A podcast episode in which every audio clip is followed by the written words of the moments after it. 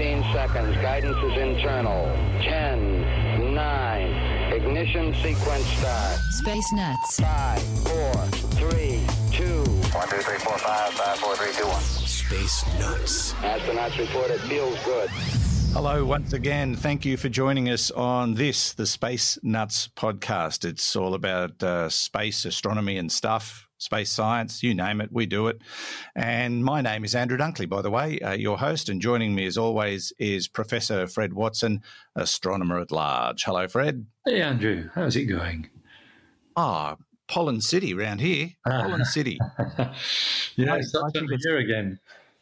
It's the worst hay fever I've ever had. Oh, really? Uh, and yes, I don't think I've ever had it worse than I've. I mean, I'm you know medicated to the eyeballs, but um, it's the eyeballs that are suffering the most because Yep, yep. the drops just don't do the trick. Yep. I mean, I, I love the change of season. I prefer the warmer weather, but yeah, it comes with a price. But uh, we're right in the midst of it. But uh, the reason is because we've had um, uh, drought breaking rains, and I, I, I know it's not official yet, but the drought is basically over in this part of the world. And we have got crops as far as the eye can see, uh, way down south, all the way to the, the Hunter uh, coast, and right up in the northwest of the state around uh, places like Walgett and Bourke. Um, there's just mega crops. Um, the farms are just brimming with crops. It looks fantastic, and the canola's blooming. So you've got these these sort of green patches with, with with these yellow squares in the middle of them. They look fantastic. It really looks pretty. But the pollen, good grief! You can look out over the horizon, and it looks like a fog, but it's not. Mm. It's that nasty pollen stuff that gets into your system. But um, yeah, we, uh, yeah, I think most people are pretty happy with the situation at the moment, uh, and the dams filling up. So uh, yeah, we're all uh, we're all good. What about your part of the world, Fred? Uh, it's not like that. Uh, I, I traditionally suffer from hay fever as well, but um, so far it's just been the odd sneeze down here in Sydney. But something to look out for, Andrew, if you have a lot of pollen in your atmosphere, you should check out the sun. And so, what you need to do is put your thumb up, or, or better still, something a little bit bigger that blocks out the direct light of the sun. And you might find you see some colored rings around it, um, which is called a pollen corona. And it comes about because if there's a lot of pollen in the atmosphere, the pollen grains are all the same size. And so you get a process called diffraction, uh, which splits the light up into its rainbow colors. So you might see these colored rings uh, with so, you know reds and greens in them, uh, which are quite spectacular. I, when I used to live in Coonabarabran, uh, quite commonly at this time of the year, you could see them. Uh, they're well worth a look if you. If you if you actually do see them, so uh, you can let me know next time if you find. I, I'll, I'll give that a crack because uh, it is a um, clear sunny day today, but I can see a haze, so there is pollen in the air. So I'll, I'll give that a try, and if I can get a photo, I'll um, I'll, That'd be even I'll better. publish it. Yeah, on our Facebook page. Yeah. Now today, Fred, we're we're going to look at. Uh, I was amused last weekend. I, I always read the news on a Sunday morning, just kick back with a cup of coffee and, and catch up on all the the dross that's getting put out by those um, you know most savoury news outlets. And uh, apparently, we were going to get hit by an asteroid again. That that seems to be one of the Sunday go-to stories. Oh, we're going to get hit by an asteroid. Although this this turned into a rather interesting story because it it probably isn't an asteroid. It could be a rocket. yes. So um, we will look at that. Uh, and we've got a bit of um, audio to play for you today. Uh, a, a piece of music has been put together. Uh, and it's titled "The Music of the Milky Way." So uh, we're going to hear that today, and uh, something a little bit different in the question department because um, we, we, surprisingly we were a bit light on for questions. Didn't get any new audio questions, and uh, only I think one well one email um, with uh, three questions on it. So we're going to go with that.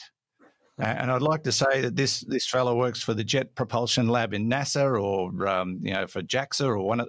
I don't know where he comes from, but his name's Ashley, and he's come up with three rather stunning questions that we're going to um, put to you, Fred, because um, yeah, they're worth answering and they're worth discussing. So uh, it, we don't often play favourites, but Ashley came to the party for us this week with with three stunners, so we're going to knock them all over in this week's edition of Space Nuts. Now, Fred, um, uh, fake news, fake news. Uh, we're going to get hit by a not asteroid. In fact, I don't even think we're going to get hit by it, but we might capture it.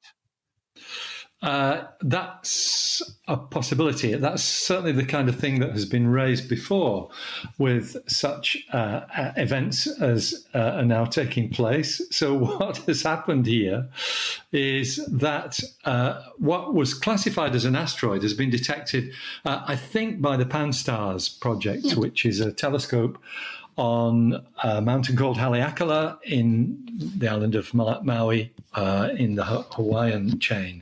Haleakala has a number of telescopes. It's not quite as high at 10,000 feet uh, as Mauna Kea on the big island of Hawaii, which is over 14,000 feet, uh, but still has absolutely stunning conditions for observation. And I'm pretty sure that's where this was picked up. So, an asteroid uh, in a very similar orbit to the Earth around the Sun.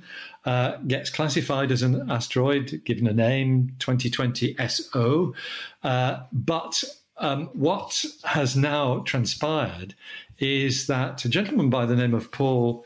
Uh, it's either Chodas or Kodas or Kodas, C H O D A S. He is the director of the near Earth um, asteroid uh, section at the Jet Propulsion Laboratory, Center for Near Earth Object Studies at NASA's Jet Propulsion Laboratory uh, in Southern California, uh, Pasadena, in fact. So uh, Paul has, um, oh, Dr. Chodas, let's give him his formal name. I hope I'm pronouncing it right. Uh, actually looked at the orbital dynamics of this object and finds that it is in an orbit that may reveal the fact that actually it's not a natural asteroid at all. It is uh, the spent uh, upper stage of a rocket. Uh, in fact, a Centaur upper stage, very commonly used uh, during the 1960s, uh, a rocket which was taking a spacecraft to the moon, not um, a, a, spacecraft with a crew on board, but one of the Surveyor series of robotic spacecraft, in fact, Surveyor 2, uh, which was on its way in 1966, uh, but it didn't make it because there was a fault with one of the thrusters. Um, I think when the Surveyor was coming down to the moon and it actually crash landed on the moon. Uh, Surveyor, oh. Surveyor, surveyors are well known to, you know, um, uh, people who are interested in our exploration of the moon because Surveyor 3, which was successful and went the following year, 1967, uh, was actually the, the, the, one that was landed right beside by Apollo 12 so that the astronauts of Apollo 12 could pull bits off it and bring them back to see what uh, a year and a half of exposure to the lunar climate uh, did to things. So the Surveyor series were generally successful, but Surveyor 2 wasn't, and its upper rocket rocket body uh, would have basically gone into orbit around the sun. And that is what uh, this scientist thinks uh, has now been rediscovered. So. Okay. Now, yeah, the, this is a bit unexpected because um, when, when it passed the moon, they basically uh, thought, well, that's the end of that. We'll never see this thing again and it may and, and this has not been confirmed yet has it? It's just a theory at this stage but the numbers are starting to add up. But they didn't think it had come back. It's like the the, the old cat isn't it? Just keeps turning up. Turning up that's right. These things do. Once again we're littering the solar system. And and um, so yeah okay. So why why do they think it's uh, this particular object? Well it's um, it basically uh, an orbit uh, that is really very nearly circular, very similar to the Earth's, in the same plane as the Earth's. There's no tilt, and that is the kind of smoking gun, and and actually slow as well, 2,400 kilometers per hour. If my arithmetic done in my head is correct. That is two thirds of a kilometer per second, which is very slow for an orbit, Indeed. an orbiting object. Um, uh, and what will confirm it, Andrew, is what the effect of solar radiation is on it because this is that the centaur is i mean it's basically it's an empty um, a, a, tin can really an empty a large one mm. uh, yeah, that, that's how it's been described in in the popular press as, a, right. as a, an empty tin can yeah yeah david bowie would be thrilled it would that's right. Eight meters long three meters in diameter. And that so it's very light and that means that the sun's radiation uh, could have an effect on it, could could sort of push it into uh, an orbit that is uh, what we say non uh, perturbed by non-gravitational forces. In other words, its orbit could be changing because of the radiation of the sun, and that would probably be the uh, the, the, clincher. Uh, the thinking is that it's going to go into orbit around the Earth. Uh, but that orbit will be uh, unstable. It will probably spend four months or so circling the Earth from about the middle of next month, mid November, and then will be ejected back into its own orbit around the Sun. Uh, and you know that might be the last we see of it. Uh, so, mm. uh, it, a really interesting piece of detective work on the part of uh, of scientists whose whose day to day job is actually looking at these things. Yes, indeed, and the, and the fact that it's sort of been doing this for 50 was 54 years? Yeah that's right. It's been sort of gallivanting around and uh, is it possible that it's been a, a, around earth before and we haven't noticed or is this is maybe its first comeback? Yeah i think that's right. I think there's a possibility that it may once have all you know in in the past have been uh, in orbit around the Earth, but it's now because we've got these really powerful near Earth asteroid searching telescopes that we find these things, and you can bet your life that when the Vera C. Rubin telescope comes on stream, I think next year, uh, which is an 8.4 meter telescope, uh, which will survey the entire sky every week. Uh, we'll find a lot more of this kind of thing. Mm, yeah, unfortunately, there is a lot of garbage out there that we've um, we've just sort of left. Yeah, uh, I think in the modern age we're starting to pay a bit more attention to it and make things more retrievable and salvageable. But uh, yeah, fifty years of not doing that has created uh, all sorts of all sorts of junk. Uh, do do we know what Surveyor Two was supposed to achieve? Um, yeah, it was it was a lander. Uh, uh, the idea was very much to make sure, first of all, that uh, you're not going to land on the moon and sink into its uh, surface because of um, this dry quicksand effect that some people thought that the moon might exhibit. It was a big worry, uh, especially when you're you know you're planning to send humans to the moon. Uh, but also, it had uh, you know, all the usual radiometers, spectrometers, a camera on board, uh, stuff to really sample the lunar environment in as much detail as possible. Mm. Now, it is possible that this is not the rocket we're talking about, but uh, it is starting to look more and more likely. I, I, suppose that's the best way to put it. That is very much the conservative approach to take, Andrew. I admire your uh, your scientific uh, insight there. It, it, it is probably it, but we're not certain. It's called journalistic integrity. Right? Not many of us left. well, you were you're the last person I would have thought of. no, no, no. Just joking. Just joking. Okay, fair enough. there may be more on this story, but it won't come from me. You're, li- you're listening to Space Nuts with Andrew Dunkley and Fred Watson. This episode of Space Nuts is brought to you by LastPass, simplifying your online life. Now, if you're anything like me, you probably find one of your biggest frustrations in life is remembering all your passwords, all those login details, usernames, passwords, important information that have built up over many, many years. And, and you might have hundreds of them. I know last time I counted, I had like 88 passwords for various things, and it can get quite cumbersome. So, what can you do about it? Well, I use LastPass. It's a password manager. It's a fabulous solution to this problem. And believe me, the relief is unbelievable, not to mention time saving. Uh, now, you can sign up for LastPass and you'll be joining 25.6 million fellow users from around the world and 70,000 plus businesses.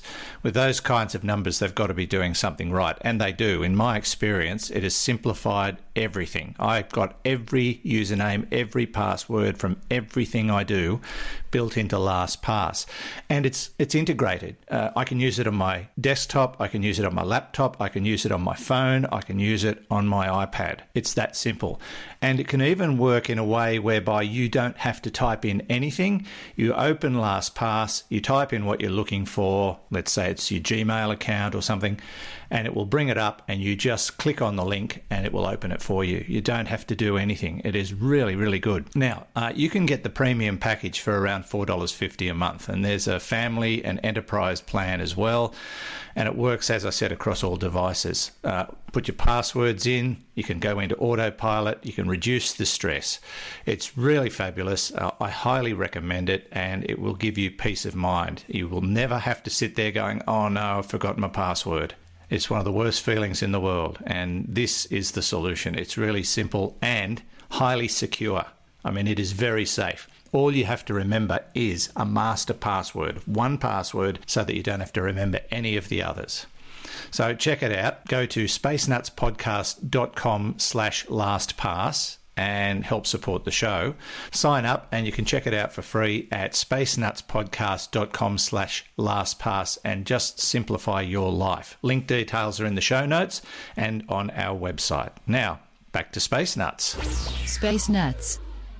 Now, don't forget, if you are a social media user, you can find Space Nuts on most social media platforms. Uh, there's a, uh, a presence on Pinterest, as far as I'm aware, certainly on Twitter, definitely on Facebook. And there's a, a podcast group that's been created by uh, Space Nuts listeners. It's called the Space Nuts Podcast Group. They put a lot of thought into that name. I think there were several votes before they decided upon that one. Uh, but uh, yeah, it's where um, Space Nuts listeners can get together and talk to each other. Quite often, questions get posed and answers are very liberal uh, in, um, in, in the way they're furnished. People love talking to each other about these things, uh, whatever the t- uh, topic might be. So uh, check it out if you if you haven't joined the Space Nuts podcast group yet. Uh, I highly recommend it. I poke my head in there occasionally and and and occasionally make a, a, a, remark, but it's really for the listeners. they're the ones who wanted to put it together, so um, that's where you go. Of course, the Space Nuts official um, Facebook page is there as well, and you can uh, you can join that too. And of course, YouTube. You can listen on YouTube and uh, find us there, and I don't know where else. So many other places. Uh, now, Fred, let's uh, let's go to this next story, which is uh, something a little bit different for us because it's um, it's about listening to the music of the Milky Way, uh, as reported by the astronomynow.com website. We should give them a credit because they've put up this piece of audio. This, this is really, really interesting. What, what sort of led to this? Do we know? Uh, I think it's come about because um, people, you know, know that there are many different ways of looking at the universe. And so this is a, a, a novel and new and different way uh, that has been put together by scientists at the Chandra X ray Observatory. And in fact, it's, uh, yes, Astronomy Now has carried the story, but the Chandra X ray Observatory website has uh, uh, has information on this. So um, basically, Chandra is NASA's flagship mission for X-ray astronomy. It's a bit like the Hubble. It's one of the great orbiting observatories. Um, and these scientists, uh, Chandra, what they've done is they've said, well, we've got images of the Milky Way taken by all these marvelous orbiting telescopes, uh, and they and that gives us a, a very multi-wave band view of the Milky Way. And so what they've done is they've merged images from the Hubble telescope, so that's in the visible and ultraviolet, uh, from the Chandra X ray Observatory, so that's X ray images of the Milky Way, and the Spitzer Space Telescope, which is no longer operational but uh, uh, did actually observe the uh, Milky Way in the infrared wave band. So taking these three four really because you've got ultraviolet in there as well from Hubble. Uh, very, very different wave bands and made a composite image of the Milky Way, and then they have sonified it. And the sonification process says, okay, uh, let's uh, it, look at the, the picture and uh, from top to bottom, imagine that you're going from higher to lower notes. So that gives you uh, you know, uh, uh, if, if you get a ping in the middle range of the of the musical scale, then that's somewhere in the middle of the image, uh, and it's caused. A ping would be caused by a point of light. A drone would be caused by uh, an extended object, something which which covers many many pixels. In other words, a, a bigger part of the image, and then they give it a tone, which depends on the instrument which was used to make the the uh, that particular part of the uh, uh, of the image. In other words, the Hubble or the Chandra or the Spitzer telescope, uh, they, have they've, they've given it a kind of timbre, a, a, a characterization of the note, and so uh, when you put it all together. You get something that I think is extremely beautiful, um, a kind of sonic journey across the length of the Milky Way. Uh, with remember the high notes are from the top of the image, the low notes are the, from the bottom of the image, but they're played as you scan across the width of the image, uh, and uh, get a, a, very, I think, a very restful sound. It's sort of um, oh, it's it's lovely. It is really lovely, and and it's so. You know, what we're about to hear is actually scientifically produced. This isn't just somebody playing games with with with noise and, and just sort of running them across a, a 400 light year wide image. This is scientifically produced. So what you're hearing is uh, designated sounds based on the objects in the image. Is that what is that what? Yeah, that's right. That describe it? It, it, perfectly, and and in, in a way, it's a diff. You know, it's a different way of looking at the sky, except you're not looking, you're listening to it. But you know, if if we were equipped only with ears, and some people are, um, then this is a great way to visualize the splendor of the Milky Way. Okay, well, uh, without further ado, let's have a, uh, a listen to the music of the Milky Way.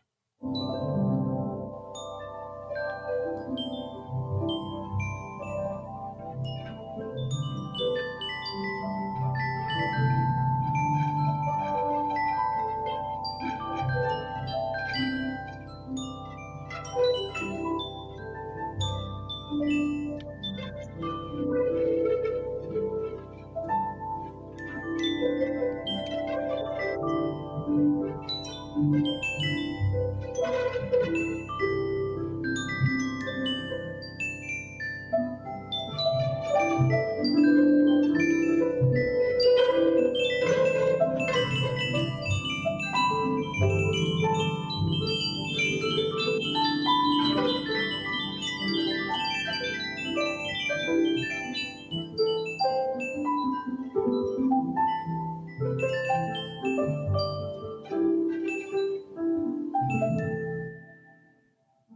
It's absolutely lovely, isn't it? And to think that yeah, that that compilation is based on um, the visual uh, overlapping of several uh, observations uh, and and and put together in uh, to create that sound. Uh, one of the sounds you heard, and I don't know which one it was, but I'm guessing it was one of the big ones, was Sagittarius A star, right. which we've talked about many times uh, and, uh, and, and several other objects uh, in our particular um, part of the universe, the Milky Way. So uh, yeah, that's just beautiful. They've done a really good job of that, haven't they? That's right. Who would have thought a black hole would have sounded so lovely? Because in the middle of yes. Sirius A star, that's where the black hole is.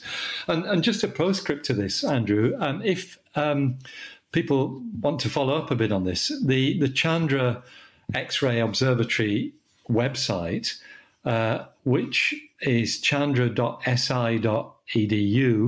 Uh, if you if you go to that website and hunt around a bit, it's actually under their photo album section.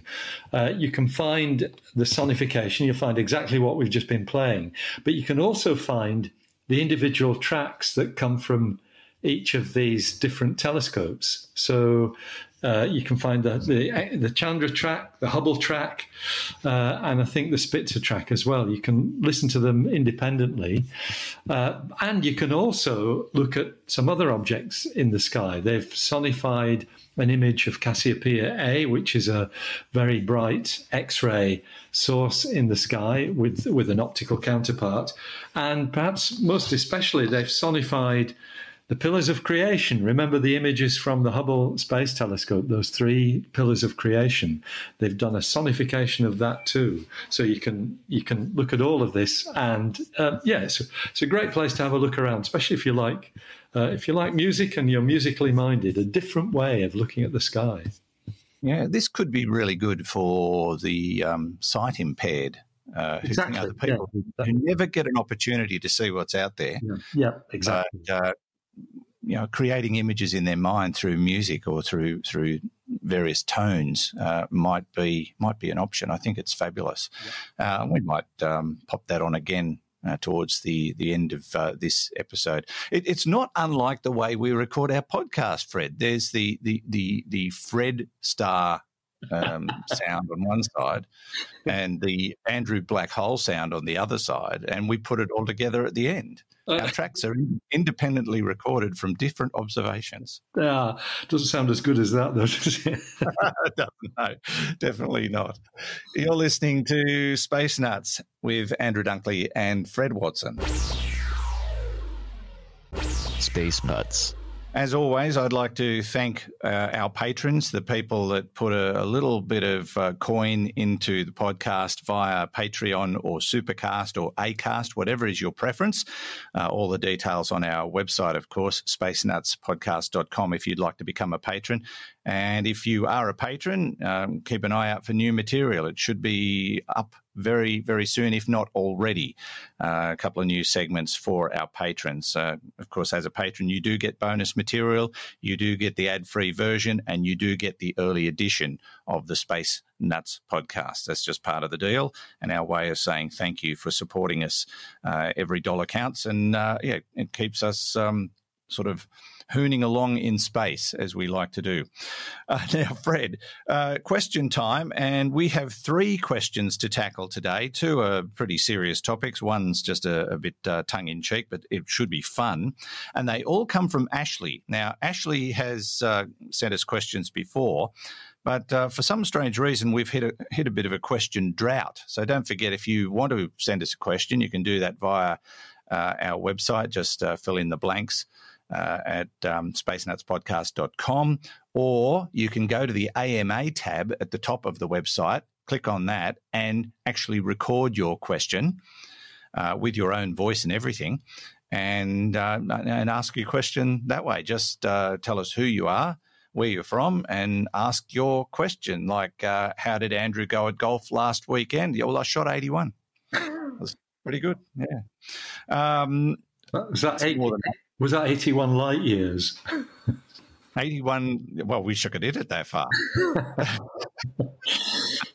uh, but uh, yes, that's how you get your questions to us on Space Nuts. Now, uh, thank you, Ashley, for sending in uh, this treasure trove of questions. Hi, Andrew and Fred. I have more questions for you. This uh, first one is about population three stars. Is there a theoretical minimum size for population three stars? There is obviously a lower mass limit for younger stars before they are classed as brown dwarfs, which is about 10% the mass of our sun. But is this different for stars which would have no metals in their formation? This, of course, leads to the question could there be population three red dwarfs with no metal in their spectra? So that's his first question, Fred. This is that's a really fascinating and insightful question. Obviously knows his stuff, does Ashley? Yeah, indeed. So let's just um, um, what the, what's the, what they say. Let's just unpick this. Yes, that's what they say in journalistic circles.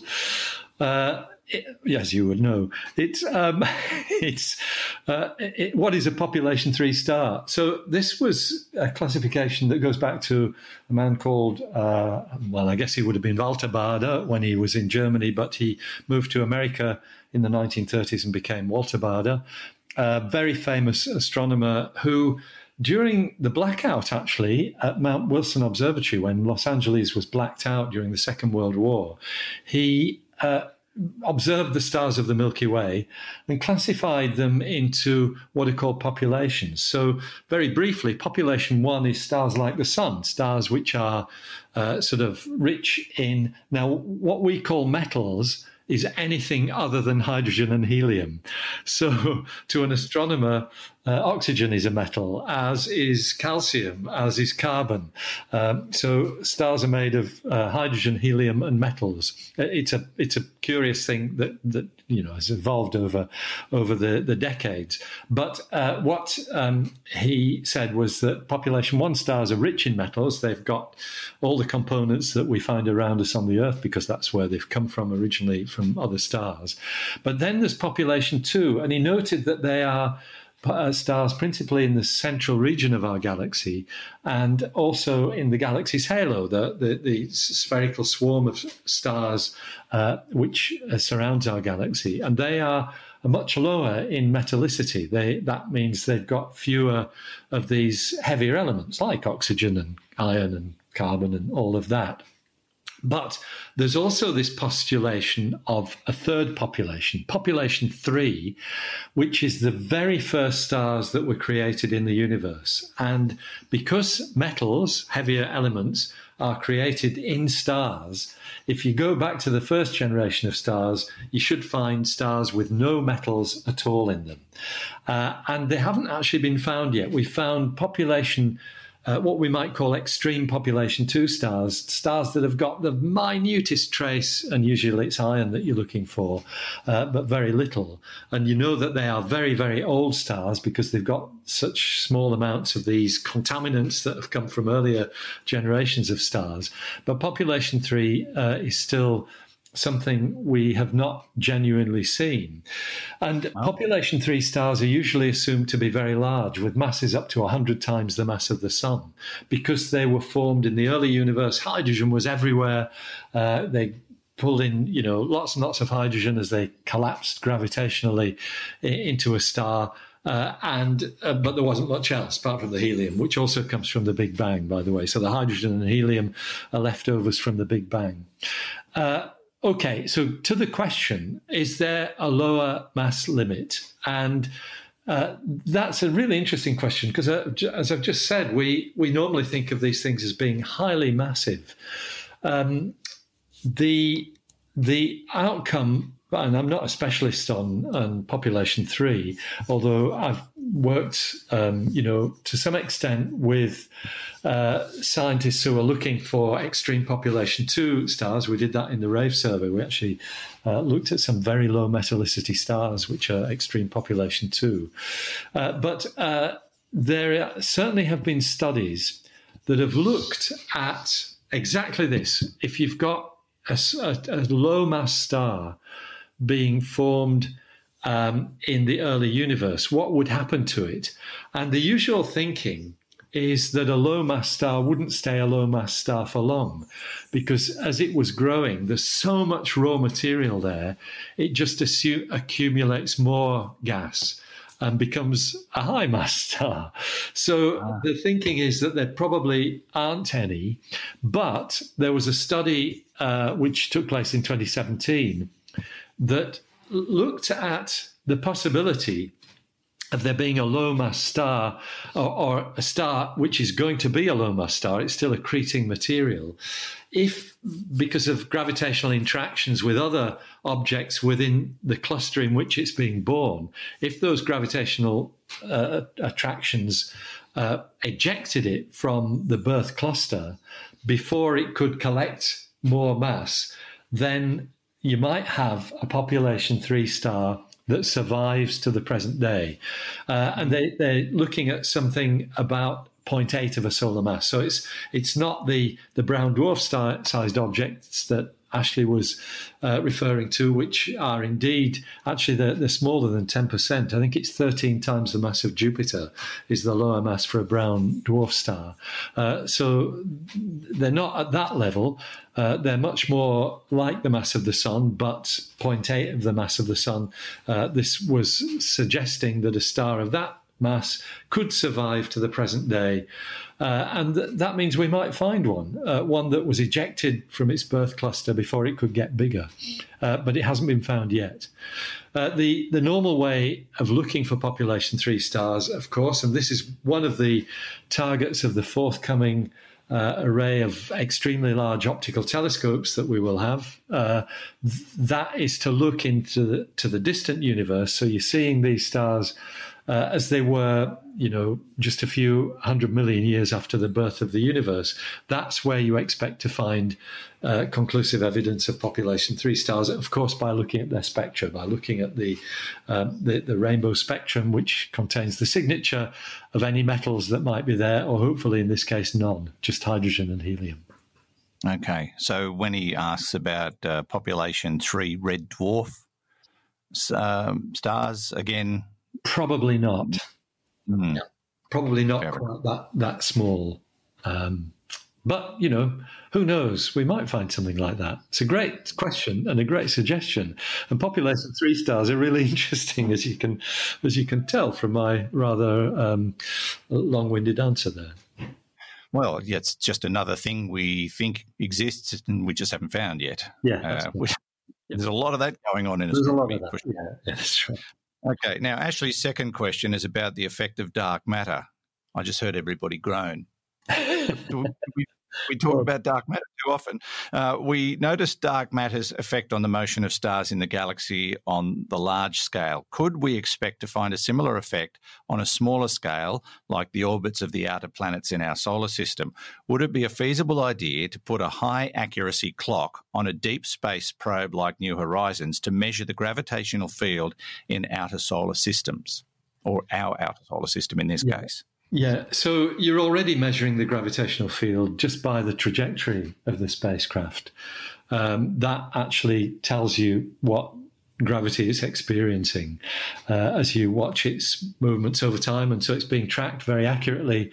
Uh, and so the gravitational field is exactly what you'd expect with a few, what we've referred to already in this, uh, in this podcast, uh, non gravitational perturbations where the radiation of the sun actually pushes things in a slightly different direction from what you'd expect from pure gravity. So that's all sort of taken account of. But you would not really expect to see any effects of dark matter in the solar system because, uh, on the scale of the solar system, uh, it's very likely that the distribution of dark matter is uniform.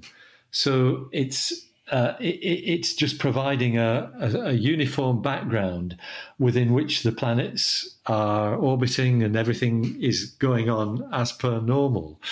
It's only when you look at large, larger scales where the dark matter seems to be concentrated, and in particular on the scale of a galaxy, we know that the dark matter is concentrated towards the center of the galaxy, but extends in a in a spherical halo. And the galaxy is much much bigger uh, than than the solar system. That's when you start seeing the effects of dark matter. Um, and of course, when you look at bigger structures like structures of gal- uh, sorry, like clusters of galaxy, you'll galaxies, you will also see its effects there. So, on the scale of the solar system, uh, we're too small to see the effects of dark matter. Okay. I would have thought, and you probably said this in a different way and much more insightfully than I did, but uh, I would have thought that dark matter affects everything when you take into account the entire universe. Yes, that's right. It it, it does, but um, you if you're immersed in a a sea of dark matter, which is not do you know not changing at all, then you can't detect it. At least not from a gravitational point of view. You can detect it. We hope one day by very subtle particle physics detectors, and there's a new one being built. Uh, there's a new one being built here in Australia called uh, uh, actually in a, a, mine, the Stawell Deep Mine. They're putting a dark matter detector in there to look for these rare interactions that dark matter might have with normal matter. Uh, that's our best bet for finding it, I think, rather than looking at the gravitational changes on a small scale. Mm-hmm. All right. Now let's get to the final question from our interrogator this week, Ashley.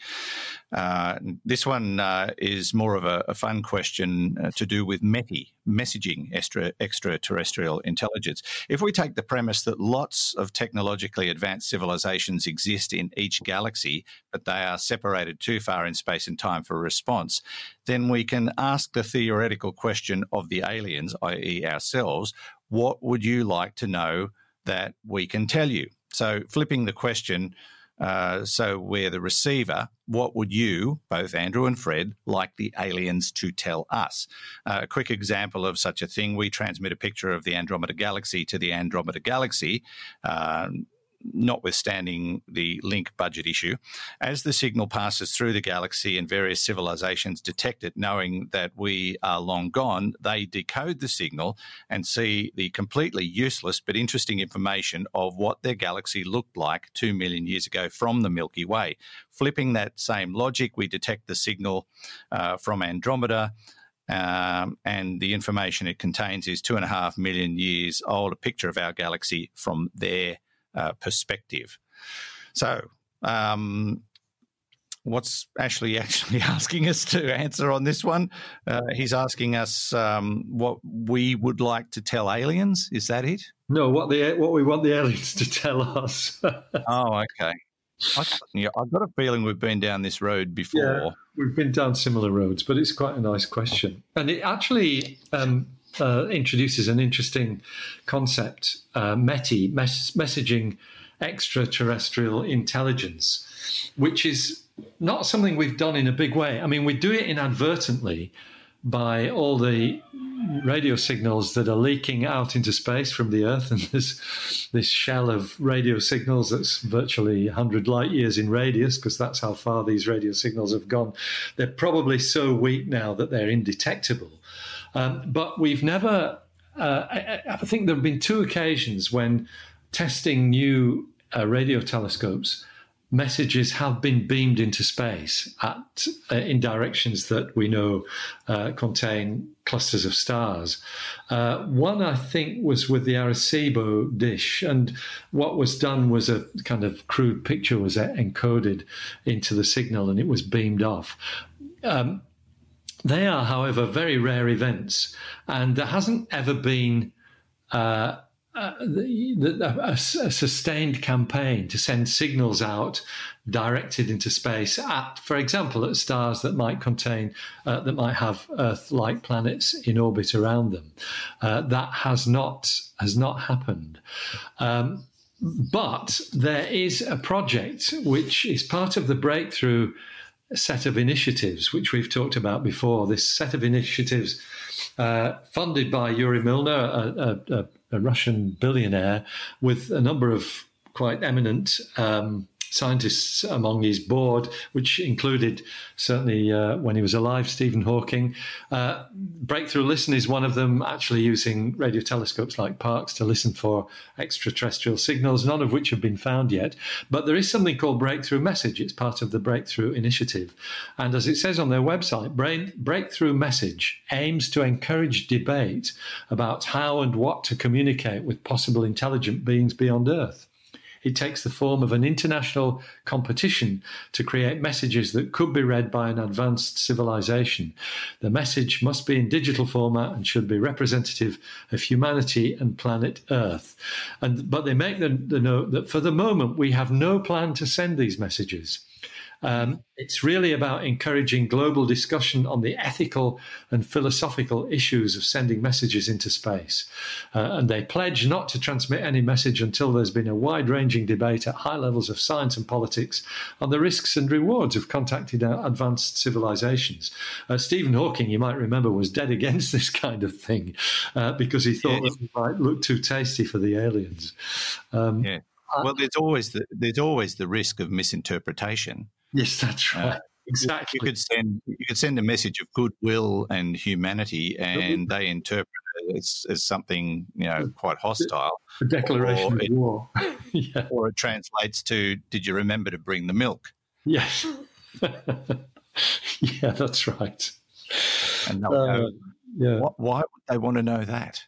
Um, I, I, think it's been well portrayed, and I know this is a bit of a joke, but uh, this sort of situation has actually been well portrayed in The Hitchhiker's Guide to the Galaxy. Douglas Adams had a lot of fun with this misinterpretation of messages uh, and, and, wrote some very funny uh, parts to the, the, the, story of the Hitchhiker's Guide to the Galaxy uh, in in uh, in his in his entire story, like the, the, the aliens that attacked Earth because they misinterpreted a message and got eaten by a dog.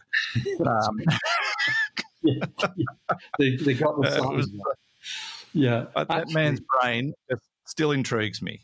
Yeah, but the best portrayal was the movie Arrival, uh, which I think you've yeah. you saw, where the whole of the movie was about the issue of how you communicate with uh, these aliens who turned up on our doorstep. Uh, very, very interesting, you know, ideas in that movie. It was uh, quite a nice movie. And and the other the other one that portrayed it well was Contact, where we received an alien signal, and what they were sending back to us was the opening ceremony of the 1936 Olympics, and the first image we saw from the aliens was a Nazi swastika. So, I mean, there it is. Yeah. There it is. Exactly yeah. the same issue: uh, misinterpretation, misunderstanding, miscommunication, whatever you want to call it.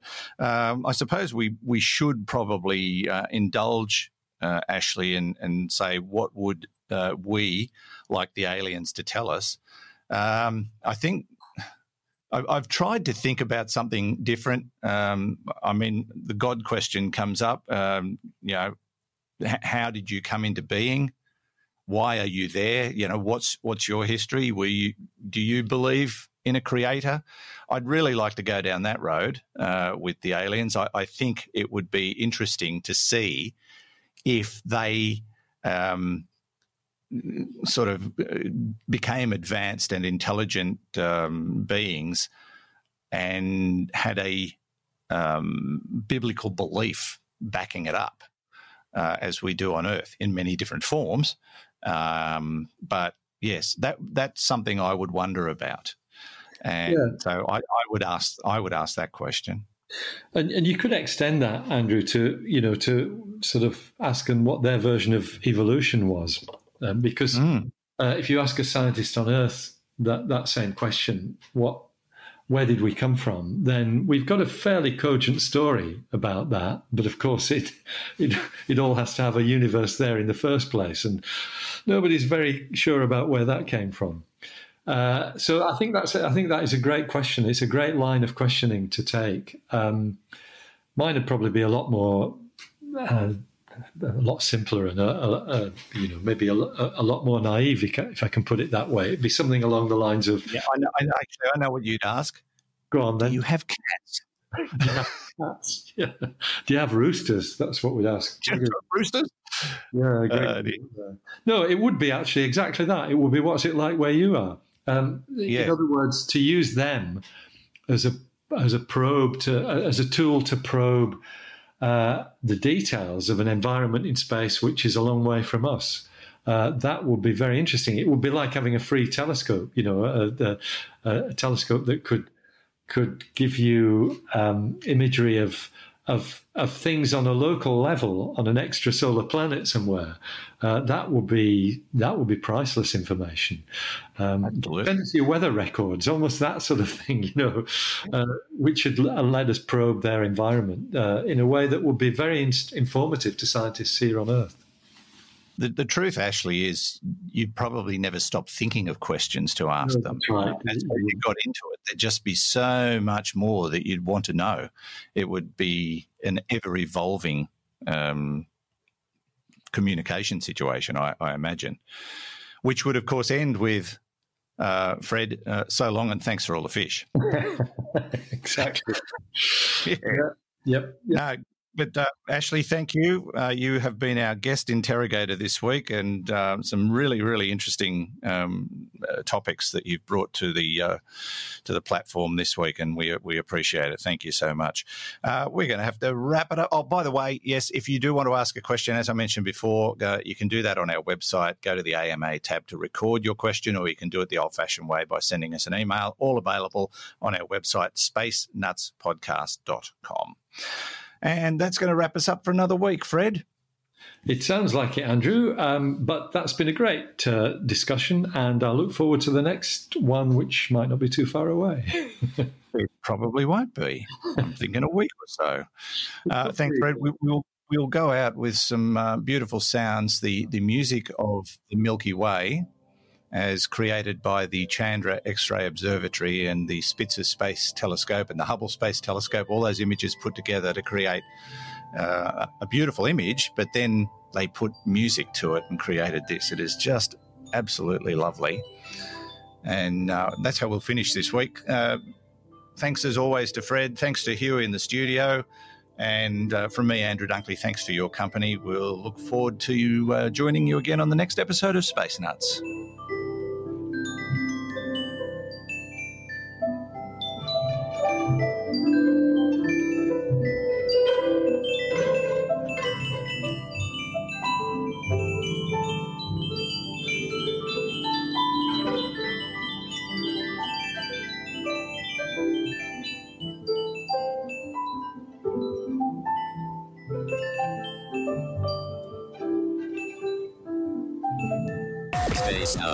You've been listening to the Space Nuts podcast. Mission complete, Houston. Available at Apple Podcasts, Google Podcasts, Spotify, iHeartRadio, or your favorite podcast player. You can also stream on demand at bitesz.com. This has been another quality podcast production from bitesz.com.